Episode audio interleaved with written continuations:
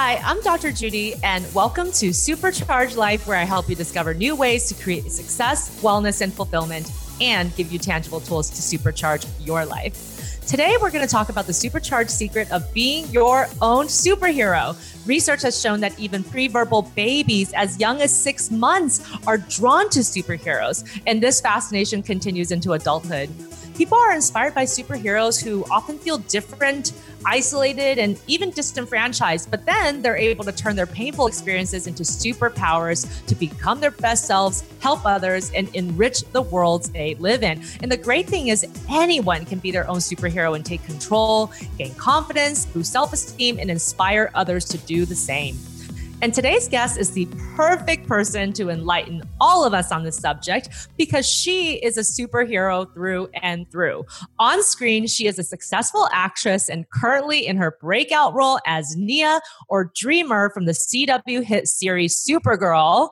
And off screen, she is a transgender rights activist working tirelessly to provide education and to fight for respect and justice for the trans community. She won the landmark Maine Supreme Judicial court case regarding gender identity and bathroom use in schools when she was just a teenager at 16 or 17 years old. So please welcome Nicole Maines. Yay! Hello. Thank you so much for having me. Hello. I am so excited to talk to you. Your life is amazing. You are so well spoken. And oh my God. Thank you. And you're still so young. It's just blows my mind. Um, some people just develop much faster than the rest of us, I guess. Thank you very much. Well, I uh, think, first of all, I'm a huge fan of superhero comics, movies, TV shows. Did you ever think that your breakout role as a young actress would be to be a real superhero on television? Not at all. I mean, we can, I feel like being a superhero is just kind of like what we all kind of like, or for me anyway, that's what I strive for. I'm like, God, to be a superhero, that's got to be where the bar is set, right? Like, that's got to be where the goalposts are. So, being able to be a superhero is just kind of like a dream come true. What I love, and I got to hand it to the showrunners, Supergirl, just the development of it all, that they really are championing the cause of just featuring diversity. And you yeah. are the first trans superhero featured on primetime TV. I mean, no yeah. one has done it before. And what has the response been like so far to your character when you meet people at these conferences, at Comic Con, you know, when people get to talk to you? It's so cool. It's been so amazing. And, you know, when I was first introduced at Comic Con, I was so nervous and I was so terrified because I was kind of like, oh God, are we ready? Are people going to be excited for this or am I going to get this response of like, well, there go the liberals again trying to shove stuff down our throat. And it was just so overwhelmingly positive and and I was so ready to experience all the transphobia that I really didn't um, with with Dreamer. I think for the most part, everyone has really been supportive of her as a character and they've been really on board with Dreamer. Um, I mean, of, of, of course, with, within reason, you know, I feel like the response to Nia has been very um, polar opposites. Either people love her and they're like, "Oh man, she is one of my favorites. Uh, she is she she's awesome," uh, or it's you know like she's boring. Why is she there? She's just there to be a token. Why yeah. do we need her? And so it's it's one of the two, but one of them is you know much much uh, a much larger percentage of the audience. Well, and I think the support that you have been getting, and I think it's an increasing amount of support too, is that the fact is in entertainment, it is used oftentimes as a way to educate people. It just is. Absolutely. Yeah. And, and superheroes, especially. Yeah, exactly. And so I think it's great because for people who might have had misunderstandings about what it means to be a trans person or or the types of issues that might come up with people who are part of the trans community, in some ways watching a show, a fictionalized show, it's still a way for them to get exposure. And when people get exposure, oftentimes they change their minds if they were closed minded before because somehow Absolutely. entertainment is like less it feels like it's less intimidating maybe to understand it is it's easier to learn something from the comfort of your own home on your own couch watching something on a sunday night and it's much easier and less intimidating to deal with these issues you know through the lens of superheroics right absolutely and I love the other projects that you've been involved in as well. You recently starred in the film Bit. So tell yes. us about your character in that. Oh my God, I love it so much. It, it is such a fun movie. So I play Laurel, who is a young trans woman who's just graduated high school. She's very kind of think like Daria. She's very over it. You know, she's she's from this small town. Everyone knows her business. She wants nothing more than to be a small fish in in a big pond. It just kind of be anonymous for a second. And so she goes to visit her brother in Los Angeles. And her first night there, she, you know, she meets this super sexy vampire at a, at a club. And so she goes to this after hours party with her. They hook up afterwards, gets bit, thrown off a roof, wakes up in a dumpster, which I mean, come on, we've all been there. But wakes up in a dumpster and now she's a vampire. And so she falls in with this group of intersectional feminist queer vampires. And the whole film is about her crisis of conscience and her struggling with her morality.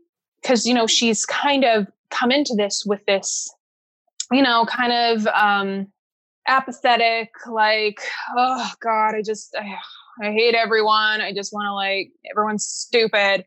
Now she's like, everyone's stupid, but I don't know if I want to kill them. Mm-hmm. And then also on on the flip side of that, it's also dealing with you know power, and it's dealing with you know people in power abusing it, and you know who is responsible for that. And of course, going into the film, you know you're kind of you're led to expect it's like, oh, you know, men can't handle power. You know, girl power. Girls are the ones who have the power. And then as you move through the film, you know, you kind of learn with Laurel that someone's marginalized identity does not exempt them from being an asshole. Mm-hmm. And that is something Laurel learns the hard way. I think it's a great perspective to really talk about how power, especially if someone's not ready or if it falls in the wrong hands, or maybe if they have been disenfranchised at some point, that mm-hmm. anybody could potentially abuse it at first until they Absolutely. have the recognition. Yeah. Absolutely. It's, it's, it's, it's, I mean, all of that aside, it's just a fun movie. I mean, who doesn't love, you know, gay vampires and blood orgies? I oh mean, my gosh. Listen, honey, that's my Thursday night. Right? I mean, I'm a huge fan, aside from being a huge fan of superhero movies and films and TV shows, I also love vampire movies so and TV fun. shows. True Blood. so fun. I love right? True Blood. it, I know. It is I want nothing more than to be Kristin Bauer in True Blood. That's all I want for myself. Her character was insane. It was she the was so such a badass. part. I know. Um, but yeah, so it's it's such a fun movie, and it's all kind of about like studying, like you know, you are in control of your own behavior, and it's her struggling with this crisis of conscience, her wrestling with her own selfishness, because and that's what I loved about her character so much was that she is not presented as this perfect, you know, like chosen one kind mm-hmm. of character. She is not, you know, the trans savior of all vampires. She is not all knowing. She is not perfect. She is kind of a shitty person. Mm-hmm. She's selfish. She's 17. She kind of, you know, tosses her, throws her best friend under the bus, screws her brother over, um, screws many people over, lies all the time, and just makes bad decision after bad decision. But you're with her through the whole thing, and because you're like, we've all been 17, we've all been yeah. in a situation we don't understand, and she's just doing her best. And she, I mean, she learns her lesson at the end, and she overcomes her selfishness, and you know, she learns that you know who being a man, being a woman, being cis, being trans, being straight, being gay mm-hmm. doesn't give anybody a free pass. Right. You know, it's not an excuse to be, in her words, a dickhead. Yeah. Yeah. So it's, it's like she says, you know, control your own behavior. and you'll be fine. And and that's one of the messages I really like from the movie. That, you know, because I think a lot of us, it's very easy, especially in marginalized communities, as we're in the thick of this fight, as we're fighting for our rights, as we're fighting to gain rights, uh, maintain rights. It's really easy to feel justified yes. in in um, aggressive behavior. It's really easy to feel justified in, you know, being kind of vicious. And I think this was a really good lesson in kind of being like, no, you can still very well be in the wrong. Mm-hmm. There, there is no such thing as, well, it's it's like everyone thinks they're the good guy, mm-hmm. but it is very possible for both parties to be the bad guy and that's yeah. what I really like. That's what I really like about this movie. Um, because I mean, going into it, it's the the vampires are like, we are not a movement. We're a terrorist organization at best. and it's know, just a really fun movie. It plays around in the dark a lot. It's bloody. It's gay. It's it's got a killer soundtrack. Um, it's it's shot beautifully, um, and it's written so amazing. It was written directed by um, by Brad Michael Elmore, and he just he's just like this super awesome, cool rock and roll dude. And he was just like, "What about Lost Boys, but with Jem and the Holograms?" Like it's so cool, and, and like I said, perfect quarantine movie. So people need to check it out because it sounds Absolutely. like not only is it entertaining, it can be educational. And I love the Absolutely. I love the entertainment pieces that just wrestle with the complexities of morality. You know, I, I love the new shows now that really show you that even the protagonists, they have faults. You know, the protagonists sometimes you're you feel like, hey, you're kind of being a shitty person right now. And totally. That's my favorite kind of film. And that's my favorite kind of kind of TV show because that's all of us absolutely and it's so much more interesting to watch and just from an acting perspective it's so much more interesting to portray mm-hmm. because i'm like people are three-dimensional people have highs right. and they have lows and no one's the good guy all the time you know all of us have a tendency to kind of get petty once in a while um, yeah. get vindictive get um, aggressive be mean we all do it and so i think having main characters kind of explore that is just it's a lot more compelling to watch. I mean, we just did it on Supergirl um, in the episode Reality Bytes, um, which I I mean I just love to do because we got to tackle the topic of trans violence and and so that was just an incredible episode to be a part of.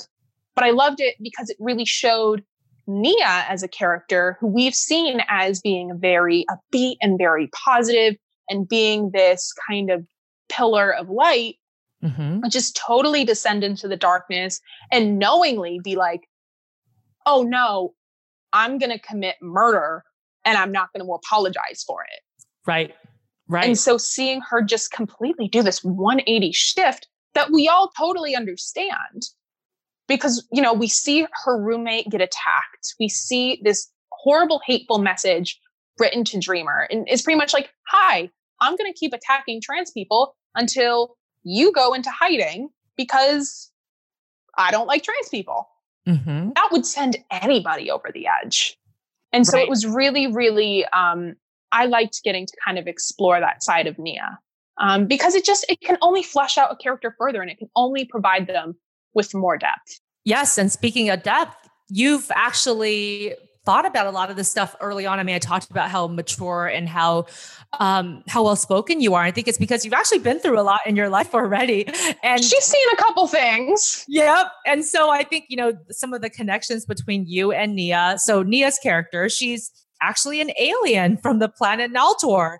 And she's mm-hmm. a part of this race and part of the women in this race, they develop this power of precognition. And that's part of why her alter ego is dreamer. But when we go back to your childhood, this idea of being different, you know, being different from what you saw around you, you realize very early on that something didn't feel right. Your assigned sex at birth was male. But mm-hmm. when did you begin to realize, no, my brain, my brain is not male. Something's not right here. Yeah, very early, really as early as I can remember. Um, because I have an identical twin brother, Jonas. Um, and it was really the same time that he was feeling secure in all of his sort of um, masculinity and, and, and, you know, boy things. I was experiencing like, oh, I do not feel the same way he feels. I was very, as soon as I could kind of understand the difference between male and female, I knew which side of the spectrum I was leaning towards more. Mm. And to me, it just felt like the most natural thing in the world. I was just, because it's like that innocent bravery that I think a lot of kids have. Mm-hmm. They are, you know, because we just go with what we feel until we're told that something is wrong. And right. so for me, I knew what felt natural. I knew what felt right. It was purely instinctual. And for me, I thought it was normal. I was just like, oh, this happens all the time. There's just been some mix up upstairs. Something got filed wrong. Like, this is no, no problem. Like, this is an easy fix. So I just went to my parents and I was like, when do I get to be a girl? I fully expected like this was just something that happened to people. And you know, there was uh there was a, a fix for this. And and I I, I knew I was gonna be a girl. Like there that was not a question. It was just a matter of when, not if. Mm-hmm. And it and wasn't until three or four years old. Mm-hmm. It was just very, um, just, it was just the most natural thing in the world to me. And it was through people's reactions that I realized, oh, this isn't normal. Like this isn't what people, what everyone's going through. Um, mm-hmm. Um, and I think that's the truth for a lot of a lot of trans children is we all kind of know what's up and yeah. it's just as we get older we're taught that that's, you know, supposed to be wrong. Yeah. And I would say that from my perspective as a clinician working with the trans community, these are the stories that I hear that people knew very young. So sometimes people are surprised by that. I'm sure that people have said, wow, you knew when you were three or four. But I would say that that's yeah. actually more common than people would think. Totally. And, and we see this because I think, again, because of the misunderstandings of all of this, you know, absolutely your body and your brain in terms of development can totally go in different directions. And now we have more research that shows that just because biologically you're born with male parts, your brain and your understanding of your gender and your gender identity it can be very different and there's biological evidence for those differences. You know we find that in the trans community um, the brain looks different in terms of mm-hmm. structural differences functional differences. Even the gene studies are saying hey there's something to this. People who say i feel like a boy versus i feel like a girl basically what we see is that their brains look more like the identity they identify with. Absolutely. Yeah it's a gut instinctual feeling and and I can't tell you how many times I, I just hear like, oh, you are far too young to understand the complexities of sex and gender.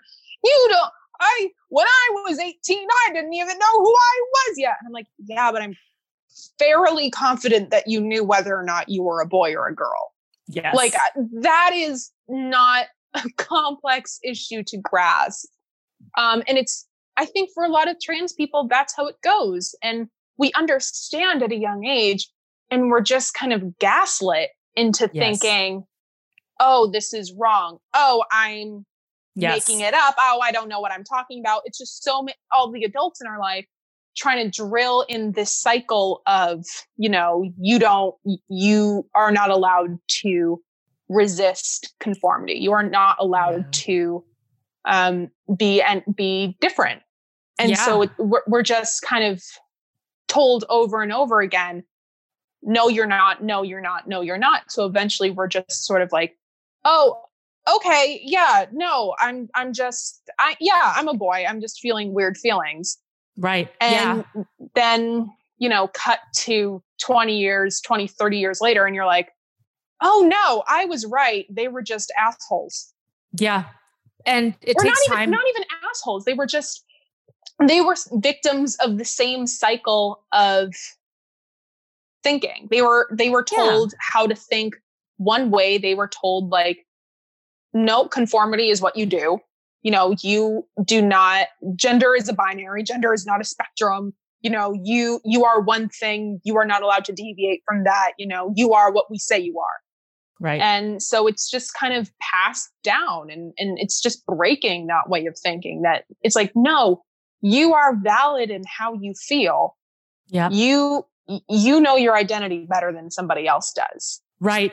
And I am so glad that we're talking about this because even though the research is in its infancy, what we find is that gender does exist more or less on a spectrum. It's not binary. Absolutely. That's why there are people who don't identify only as male or female, but there's also gender queer, gender fluid, non binary. Totally.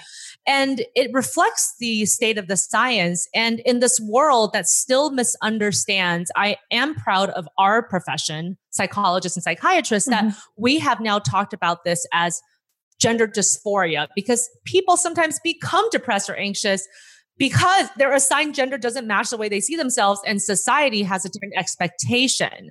And I think that's that's the main issue because in the past people would say, "Oh, this is a gender identity disorder." No, the disorder is not that you feel different. The the mm-hmm. problem is you feel anxious, sad, bummed. Totally. Because people don't understand you and you feel like you're constantly having to prove yourself. Absolutely. I mean, I cannot think of a lot of stuff that's more stressful than that. Yeah, especially when it's something that seems so basic, as you mentioned. This is not it is about so easy. It is so. It, the, the hard part is trying to unlearn this mm-hmm. way of thinking that we've been taught that trans is this bad, scary, perverted thing. Yeah. And so trying to unlearn all of these years of stereotypes, trying to unlearn all of that, that's the hard part. And and the way I always look at it as far as, you know, gender being a spectrum going is I'm like, there are seven, eight billion people on this planet. Mm-hmm. You have designed two boxes yeah. to rigidly cram 8 billion identities into. yeah. Have you ever seen one of those videos of um it's like seven different women with different body types try on a one size fits all dress and it doesn't fit anybody? Mm-hmm. I feel mm-hmm. like that's how gender is. I feel like we've yeah. designed these two specifically shaped boxes and just told everybody in the world, all right, wear mm-hmm. this. Yeah. And so we can't be surprised when someone's like, hey, this don't fit. Yeah, this doesn't feel becoming on me. Um, Absolutely. So, I'm like, does this this does not match my hips or my right? gender identity. Right, right. You're like, something's wrong here. Um, Absolutely. So you actually were more fortunate in terms of your immediate family. I know some trans individuals, I mean, they really had a much tougher time even convincing their inner circle. Um, mm-hmm. But actually, you were able to start the transitioning process. I think you said maybe in the first grade because your parents did support it. So tell me about what that process was like, kind of getting them on board and how was that for you, especially having this identical twin brother who was a boy, you know, yeah. doing boy things? So, what was yeah. that like? So, for me, I was very, very fortunate in that my parents were never outright belligerent or malicious towards me. And they were never like, you're wrong and you're going to hell for feeling this way. I started transitioning very, very early because my parents understood what living as a boy was doing to me. You know, I was six, seven years old and I had severe anger and anxiety and depression, mm. just like mm. you said, because having to constantly uh, try to convince other people of your existence and of your truth is the most stressful and, and anxiety inducing thing ever. Mm-hmm. So I had mm-hmm. a lot of uh, not good feelings uh, yes. uh, going into first and second grade. So my parents were kind of like, okay, well, maybe we'll lean into this a little bit. So I started wearing pink and I started, you know, growing my hair out the year after that. And slowly, you know, each year we, we added on a new step in the transition. And the further we got, just the, the more I brightened up and, and the, and the less that stress and anxiety went down and the happier I was. And my parents kind of thought, okay, well, maybe there is something to this, you know, maybe letting our child exist the way that he wants to exist or how she wants to exist maybe that's the way to go. You know, yeah. do I want to have a happy daughter or a miserable son? I underwent transition. I started hormone blockers when I was 11. Otherwise, I would look exactly like my identical twin brother. Don't get me wrong, Jonas is very handsome. Not for me. I couldn't pull it off. so I did that. And then at 14, I started taking hormones you know, after having years and years and years of counseling. Mm-hmm. And then I had uh, gender reassignment surgery at 17. And all of this was with permission and guidance from medical professionals and having long discussions, many, many long discussions with counselors. Because if there's one thing we want to make sure, it's that trans people know what they're talking about and know what they're getting themselves into because we don't already know. And and I'm like, no, it, it was in no way abuse. The hoops that trans people have to jump through just to be themselves. I'm like, that is not for the faint of heart. And yeah. I would not have done that if I was not absolutely positive. Because you did this very gradually and thoughtfully, I know that you had supporters, but you also had haters through the process. So, as you were gradually transitioning through elementary school, how did the kids respond? Were you bullied? Did you have good friends? How did this all work for you? So, for the most part, the response was very, very good because I think because we did it so gradually, nobody was like shocked. Yeah. Also, even before we really started the transition, I was introducing myself as trans to everyone. I was like, "Hi, I'm a boy who wants to be a girl. What's what, you know, what's your name?" I was not subtle in the least. I couldn't keep a secret. Um because I was it was that again, that brave innocence. It was like I didn't know it was a secret I should be keeping. Yeah. I was just like, this is my truth. This is uh, who I am. You know, um, deal with it. And I think that bravery is important because yeah. As we get older, we sometimes become more fearful and more aware of people's judgments. So you started oh, young. Yeah. So you're just like, this is the way I am. Yeah. Coming, yeah. Coming out when I was younger versus coming out older. Yeah. Signi- one is significantly harder than the other. I think so. You know, by now people have learned hate. People have learned um, they've learned how to swear correctly. They've learned how to hurl insults correctly. So anything that someone my age can say to me now will be more hurtful than what a second grader could come up with. Right. And and you know, so they've learned all of this hate. And so it's much more intimidating trying to come out with somebody now. And I mean, don't even get me started on coming out and dating. That's like a whole thing. Oh my gosh. I mean, listen, we could have a whole podcast just about that. Do you tell people that you're trans when you're dating them? When I do. And when do you tell them? First date? I, I tell them from the jump, before the first date, before anything. I'm like, listen, I'm not going into this with any pretenses. When I was on Tinder, it was like right there in the beginning of the header. I was like, listen, and and and before that, I would, after I started doing activism and after after I had um, some experience in that and I had a little bit of um, notoriety going, I'd, I'd start kind of making a game of it. And I'd be like, if I liked the person, I'd be like, all right, yeah, Google me. yeah, yeah. You're um, like, and, my life story is on Google somewhere. Pretty much. I'm like, all right, you like me? Watch my TED Talk. Do you personally date men, women, or both? Men. And what's men? And how do people respond in general? Are they, do they get really extra curious about everything or sometimes they're shocked and they back away? it's been pretty it's been pretty good. Um i, I haven't done the dating scene in four years. Mm-hmm. um so I so i i don't i haven't done it in a minute. Um she she been out of the game. But when i when i was i I would I would really not really talk about it with anyone I wasn't kind of interested in pursuing. I was like, and by then i was i kind of knew how that person was. And so the conversations were pretty positive because i already kind of knew that okay this is a good person. This is someone that i am comfortable talking about this with. Yeah. If i if i get weird vibes from somebody i'm not going to entertain their questions. Right. Again if you decide that you want to have your story you want to share it you know it's a concerted decision. Like i'll talk to you about it. If you're just going to ridicule me and bully yeah. me for it because they're adult bullies too.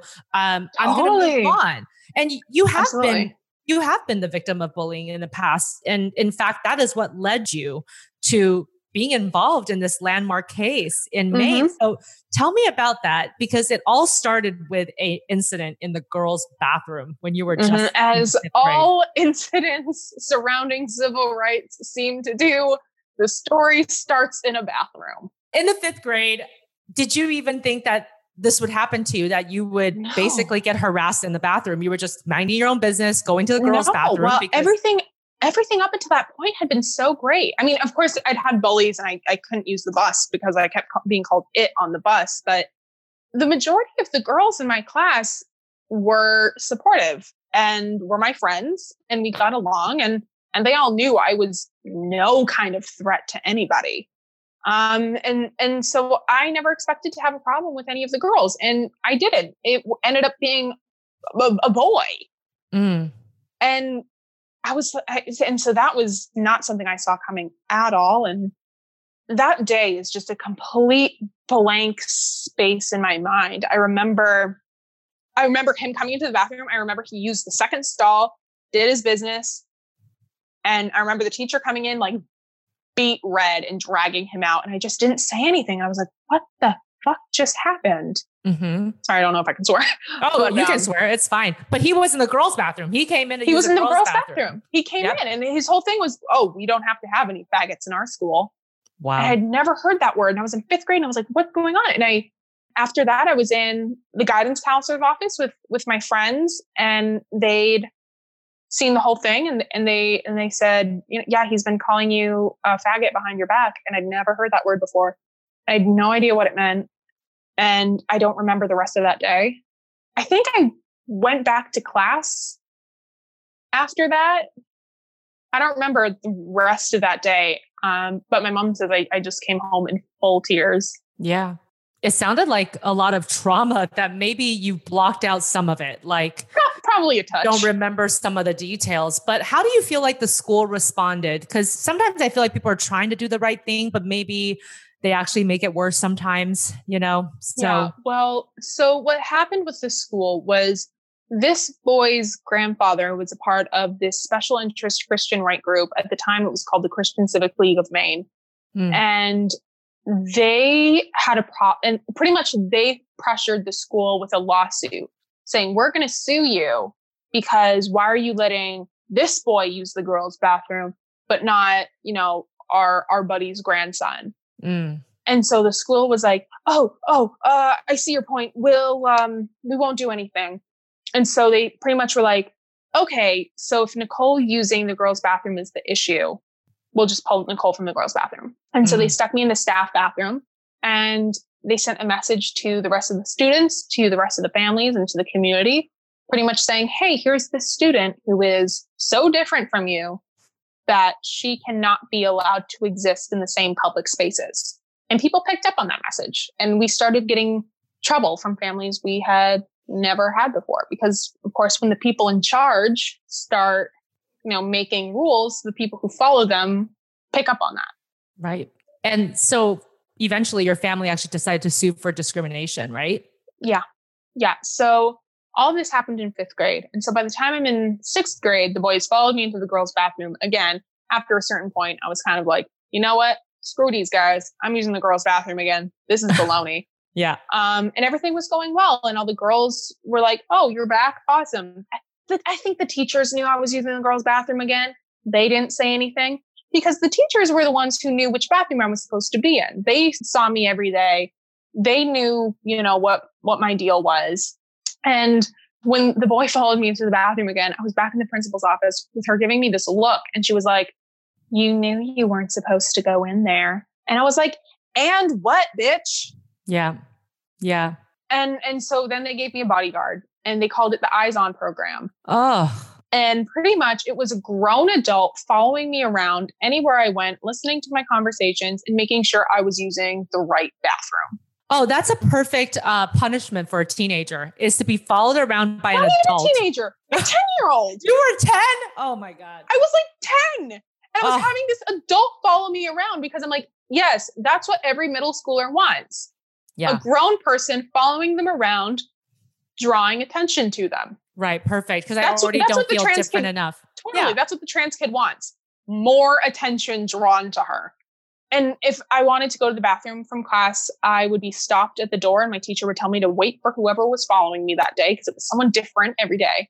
Oh. And they would listen to my conversations. I remember I'd once failed a science test. I was just feeling terrible. And I was talking to my friend at the walkers and I was like, oh, I could, I could just die. I just want to, I just want to end it all because I did poorly on a, on a test. Well, next thing I know, the guidance counselor was giving me a talk about suicide. And I'm like, oh, you would just love that, wouldn't you, if the trans kid killed herself? You would love that, wouldn't you? Well, you're not going to get out of here. I was like, what? What am I doing here? because of course my bodyguard had been following me around and listening. And I'm like, oh my God, I just failed a test. Oh, and oh. there was, so the middle school and the high school was all one building mm-hmm. in that town. And in the whole building, there was one gender neutral bathroom.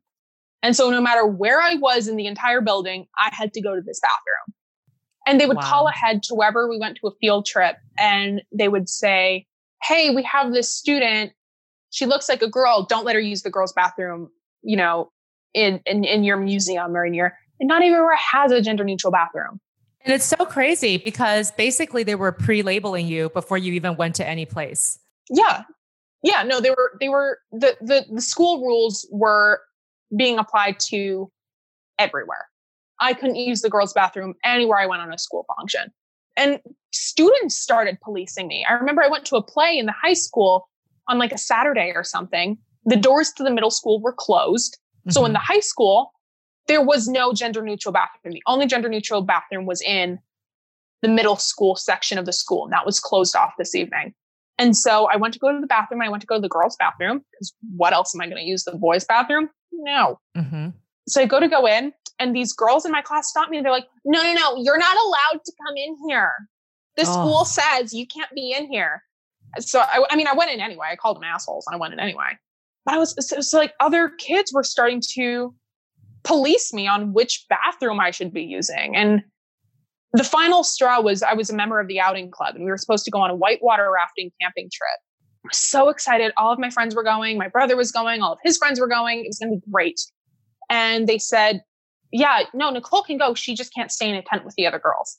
And mind you, these are the girls who I have been having sleepovers with since mm-hmm. second grade. We've all been, we've slept in the same bed before and we can't even sleep in the same tent. Wow. And we are like, okay. And, and my parents, through all of this, were trying to do whatever they could to work with the school and reestablish this cooperation we had when I first started transitioning because because it had been really great when we started and everyone was working together and asking questions and it was going great um, and so we were like okay well, well what if we get a petition signed what if all what if we sign a permission slip all the kids are going say what if all their parents say it's okay if nicole mm-hmm. stays in a tent with the girls no no no no no that won't work that won't work mm. and so that was really the final straw when we realized like okay yeah no they are not going to budge they do not want nicole to be using the girls' bathroom. They're just going to keep keep this up. Right. And as all legal battles go, this one went on for a few years before you finally yeah. got the winning verdict, which is amazing. Yeah. So in 2014, the Maine judicial court ruled that school district actually violated a human rights act because yeah. they can't ban you as a transgendered student to access bathrooms that are consistent with your gender identity. So mm-hmm. yeah, this was huge. This was a landmark decision. So, absolutely. How did it feel when you finally got this win after it these was, years of struggle? It was, I mean, first of all, it's just a huge weight lifted off your shoulders because, you know, after you've been in this court case for so long, that just becomes your normal. And when my mother texted me that we'd won the case, I genuinely thought she was talking like she'd won some some suitcase in a sweepstakes, and I'm like, why do you think I care?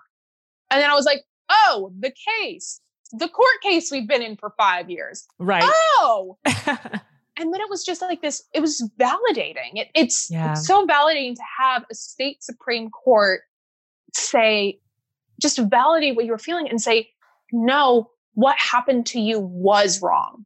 Mm-hmm. That shouldn't have happened to you. And so just to have that recognition, and after having to fight this battle for five years, and go to these hearings and and because I went and I listened to the to the uh, school's arguments and hearing how they talked about me, I was like, like I like I hadn't even gone there. Like I wasn't a student. Like I wasn't the student who the principal smiled at every day in this in the hallways. Mm-hmm. Like and then just just go in and and and misgender me and be like, oh, this student is a danger. Yada yada. I'm like, that's such Balarkey. That's that's so not how, how any of this happened. And so just to have a state Supreme Court say, no, you are right. They were wrong to do that. Because through yeah. all of this, since this happened in 2007, 2005, the Maine Human Rights Act listed sexual orientation and gender identity as a protected class. Right. So if they just known the law, if they just mm-hmm. had a gender inclusive policy on the books, they could have referenced that law when this group threatened them. And they could have been like, hey, no, you go ahead, sue us. We're doing what we're supposed to be doing. We're following right. the law. Right. But there's still so many schools in Maine, despite having this on the books, despite after this court case and all of the press surrounding it, I still get messages from kids in Maine being like, my principal won't let me use the right bathroom. And I'm like, I did not fight a five year lawsuit, not live with my father for six years for some principal in the middle of nowhere to feel like he's hot shit and tell a trans student what he can and can't do. Right. So it's just all about like, how do we enforce this? How do we, I'm like, do we send the, the gay protection squad to just schools around the country and be yeah. like, hey, everyone using the bathroom they want to be using? Good. Yeah.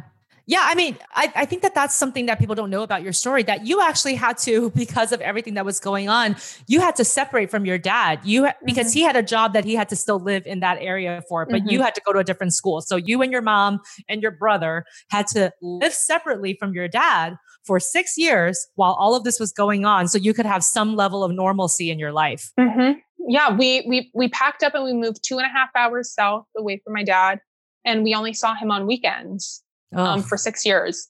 And so essentially, he had to just watch his family from the outside, and my mom had to become a single parent because of other people's fears, because of other people's own hangups. They completely separated my family. So, what do you want to say to people who don't understand the LGBTQ community and specifically trans community? You have to ask yourself what you're afraid of.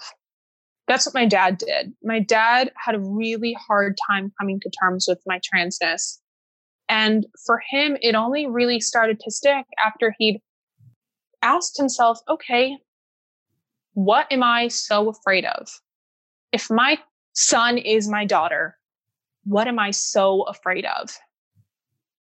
And I understand that that is much easier said than done. Having to actually confront your own prejudices and having to view yourself in a potentially unflattering light is really uncomfortable and really scary. But I think if you are really anybody because you you you never know when your nephew or your child or your grandchild is going to become trans you know you have to be prepared for that because you never know when someone in your life is going to come out as trans and so you really have to ask yourself, what really am I so afraid of in this circumstance?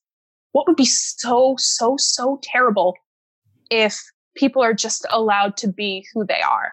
Because that can only benefit everybody. And like, mm-hmm. imagine where we would be as a society if we just stopped policing each other's identities for a second and we just let people be comfortable in their own skins. Because really, at the end of the day, that's what it's about. There is so much in this world that is stressful and terrible and and and and just and scary and bad.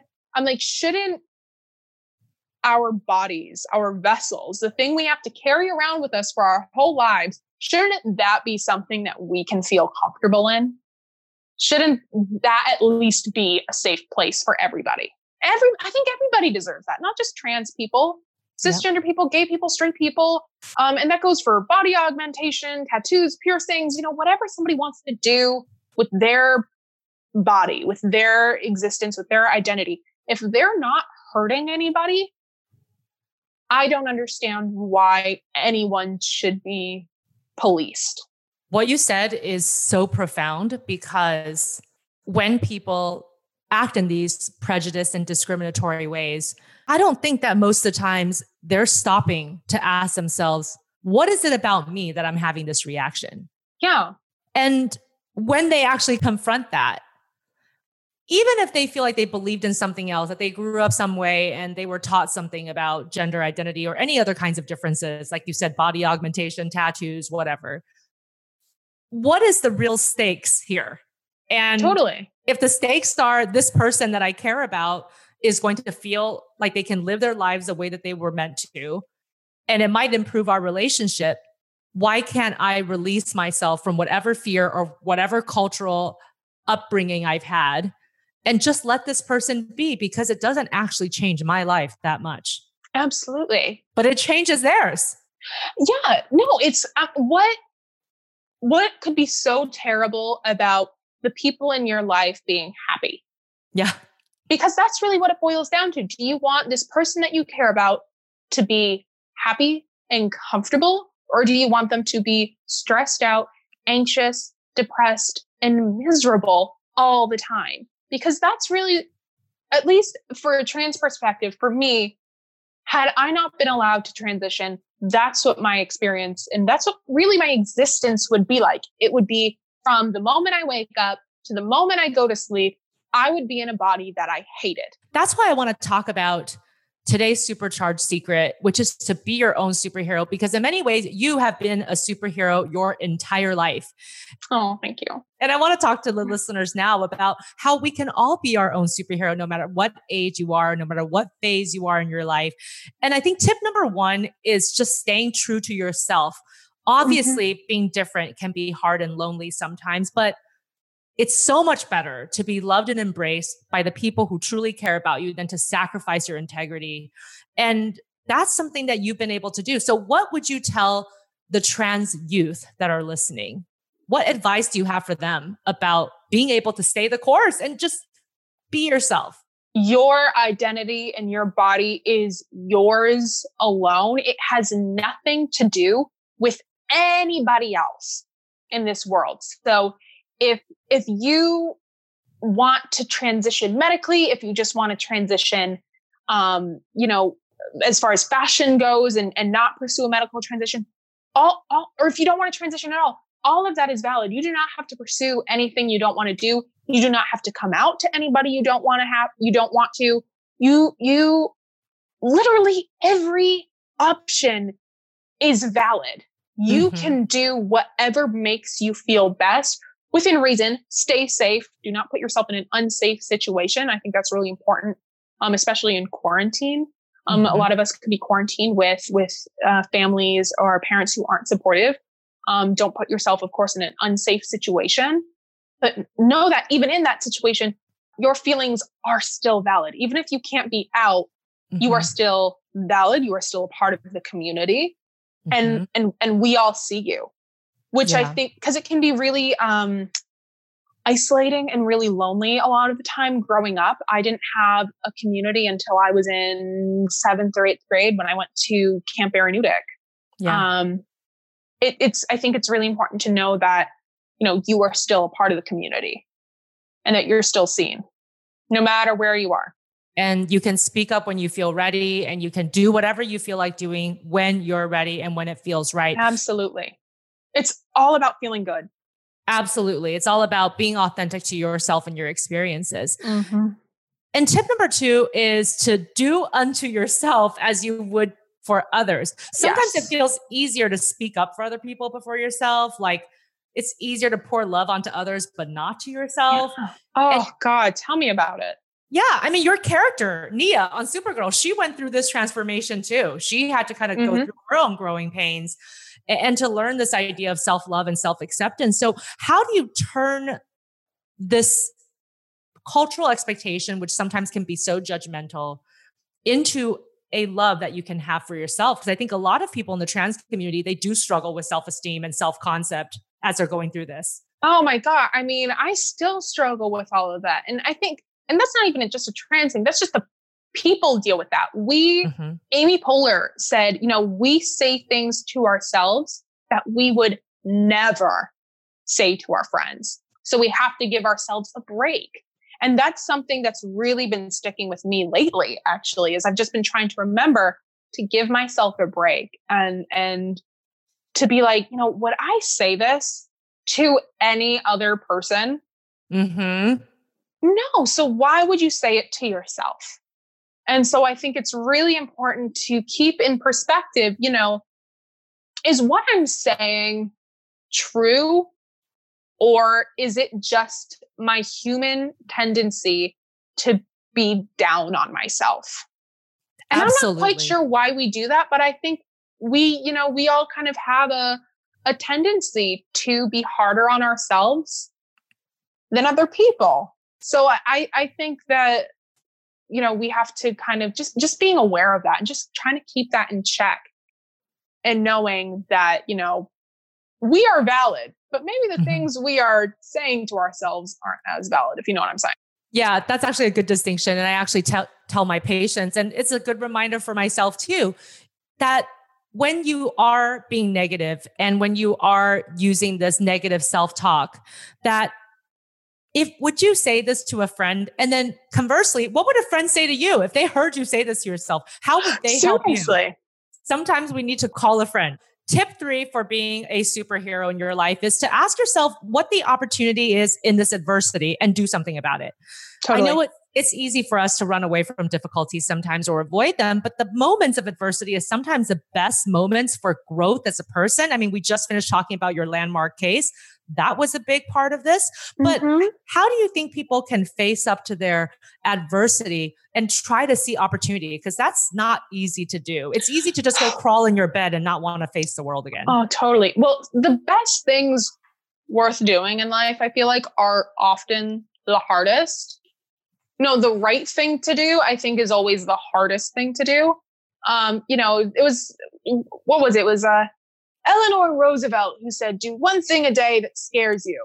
Um, yeah. I think that's true. I think you should do something that scares you. I think I think you know adversity is something to overcome. It is it is they're called hurdles for a reason and not walls or mm-hmm. rooms without doors. You can get over them. You just have to put conscious effort into doing it. Yeah.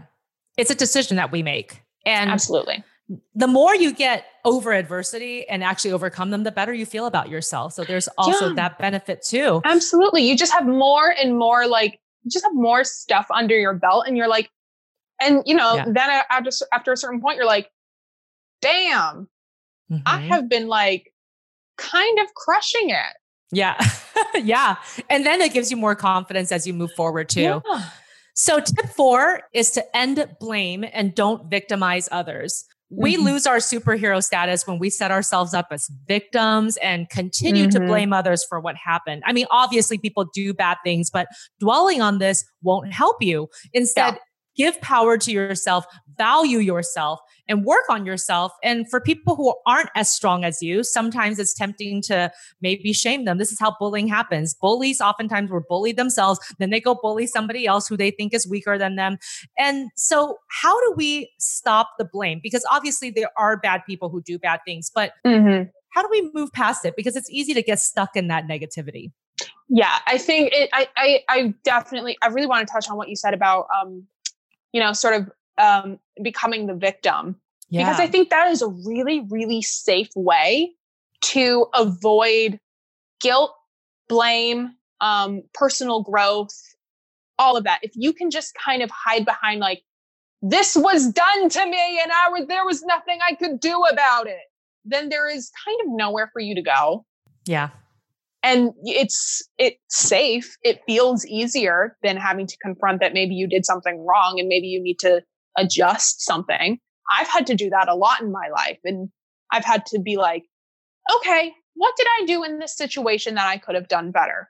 And it's gross because it's again it's the same thing as ask as you know like conservative dads having to ask themselves what they're afraid of. You know we have to ask ourselves like what can i do better? Mm-hmm. What can I, it's putting yourself in a negative light to be constructive right. versus putting yourself in a negative light just to put yourself down. Yeah. There's a difference. And I think, you know, sort of critiquing yourself and being like, I was not great in that situation. I could do better. Mm-hmm. That can only make you a better person moving forward versus just being like, oh, well, I don't know why this person got mad at me. Like they, uh, they're just crazy. They're just, they're, I don't know why they've done this to me. I'm like, well, you did hit them with your car. Right. So Yep. Maybe yeah. drive safer. Yeah. So, taking our responsibility for our own roles and what we can improve and move forward, stop being the victim. I think that was really important what you said. And the last tip is to avoid your kryptonite. So, all superheroes have weaknesses, vices, mm-hmm. areas. Honey, honey, kryptonite, honey, chocolate cake, honey. Oh my God. Oh my God, that's we all have kryptonite. it. We oh. all have it. We all have it. Mine is ice cream. So, you know, to tap into your strength as a superhero, you got to avoid your personal kryptonite by finding out what it is and, and work on strengthening your weakness. I mean, it could be things like emotional eating or not taking mm-hmm. care of mm-hmm. yourself through exercise, or maybe it's something like you're prone to gossip or talking badly about others. Oh, I am such a chatterbox. Oh, I, yep, been there. Yep, I have Been too. There. I have too. You know, and I, I, think it's especially as as women, it's really easy to get into that. It's because re- it's. I think, especially the way women are kind of set up to badmouth other women. Mm-hmm.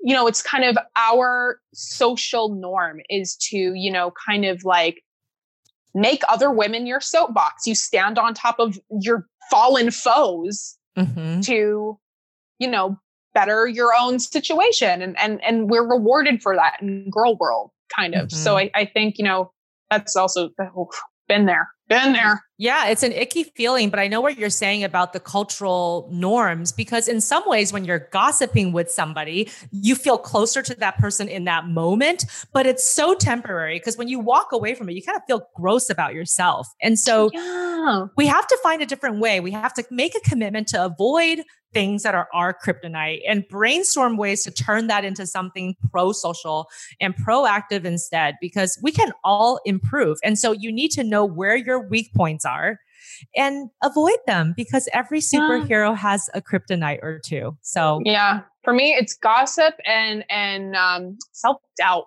is another big one it's a good one to talk about because a lot of times when we say, oh, we have a crisis of identity, or sometimes we say, oh, we have imposter syndrome, some of it's related to that self doubt. And I think it's easy oh. to feel that way and it's easy to let yourself sink into that negativity. But mm-hmm. There's always a way to get out of it and just totally. keep working on yourself. Don't give up. Things will get better. Nicole, you are an amazing person to talk to.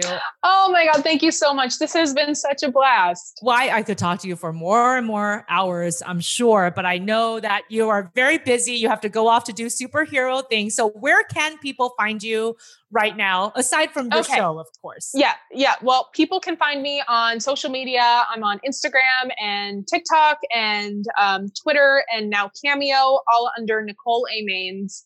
Um, so you can find me all there and you can watch Bit on demand. Um, it's on digital on Vudu, Amazon, uh, Fandango, and iTunes. And then you can stream uh, the new season of Supergirl on the CW app for free. Fantastic. Nicole is everywhere, guys, just like a real superhero everywhere. Is. I am everywhere. I'm also in y'all dreams. Exactly. So you got to follow Nicole, check out her projects. And all of you, thank you for listening to this episode of Supercharged Life. If you like this show and you want to learn more, follow me at Dr. Judy Ho. And remember to subscribe, download, and tell your friends. I'm Dr. Judy. And remember, anytime is a great time to supercharge your life.